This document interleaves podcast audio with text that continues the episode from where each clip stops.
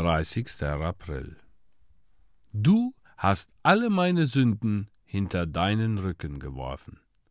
Jesaja Kapitel 38, Vers 17 Ich habe unwissende Christen oft fragen hören, wie es denn komme, dass wenn jemand begnadigt ist, er dennoch jeden Tag seine Sünden bekennen soll. Wir lehren ja, dass in dem Augenblick, wo ein Sünder dem Evangelium glaubt, alle seine Sünden hinweggenommen sind, vergangene, gegenwärtige und zukünftige. Die Schwierigkeit liegt in unserer neuen Beziehung zu Gott. Als ein Sünder komme ich zu Jesus Christus und glaube an ihn. Dann ist Gott ein Richter. Er nimmt das große Schuldbuch des Gerichts, streicht meine Sünden aus und spricht mich frei. In demselben Augenblick nimmt er mich in seine Familie auf. Nun stehe ich zu ihm in einer anderen Beziehung. Gott ist für mich nicht mehr ein Richter, sondern ein Vater. Und nun stehe ich in einer anderen Zucht.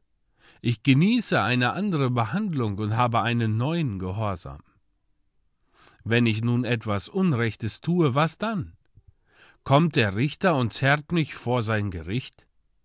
Nein, ich habe keinen Richter mehr zu fürchten.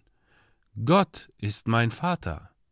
Der Vater stellt mich vor sein Angesicht und redet mit mir. Oder er nimmt die Rute und züchtigt mich.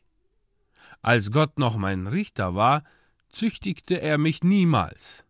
Da drohte er, das Beil zu nehmen. Aber er hat das Beil nun begraben.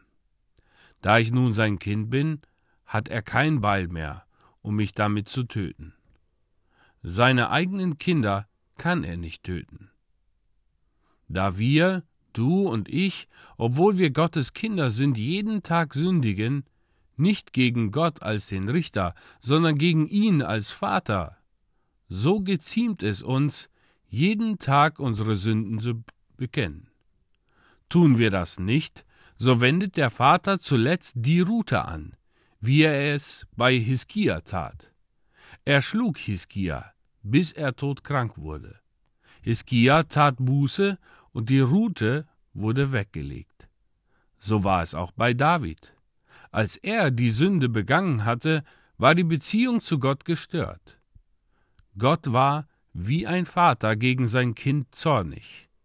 Aber nachdem David Buße getan hatte, drückte ihn der Vater wieder an sein Herz, und David konnte singen. Alle meine Sünden hast du hinter deinen Rücken geworfen.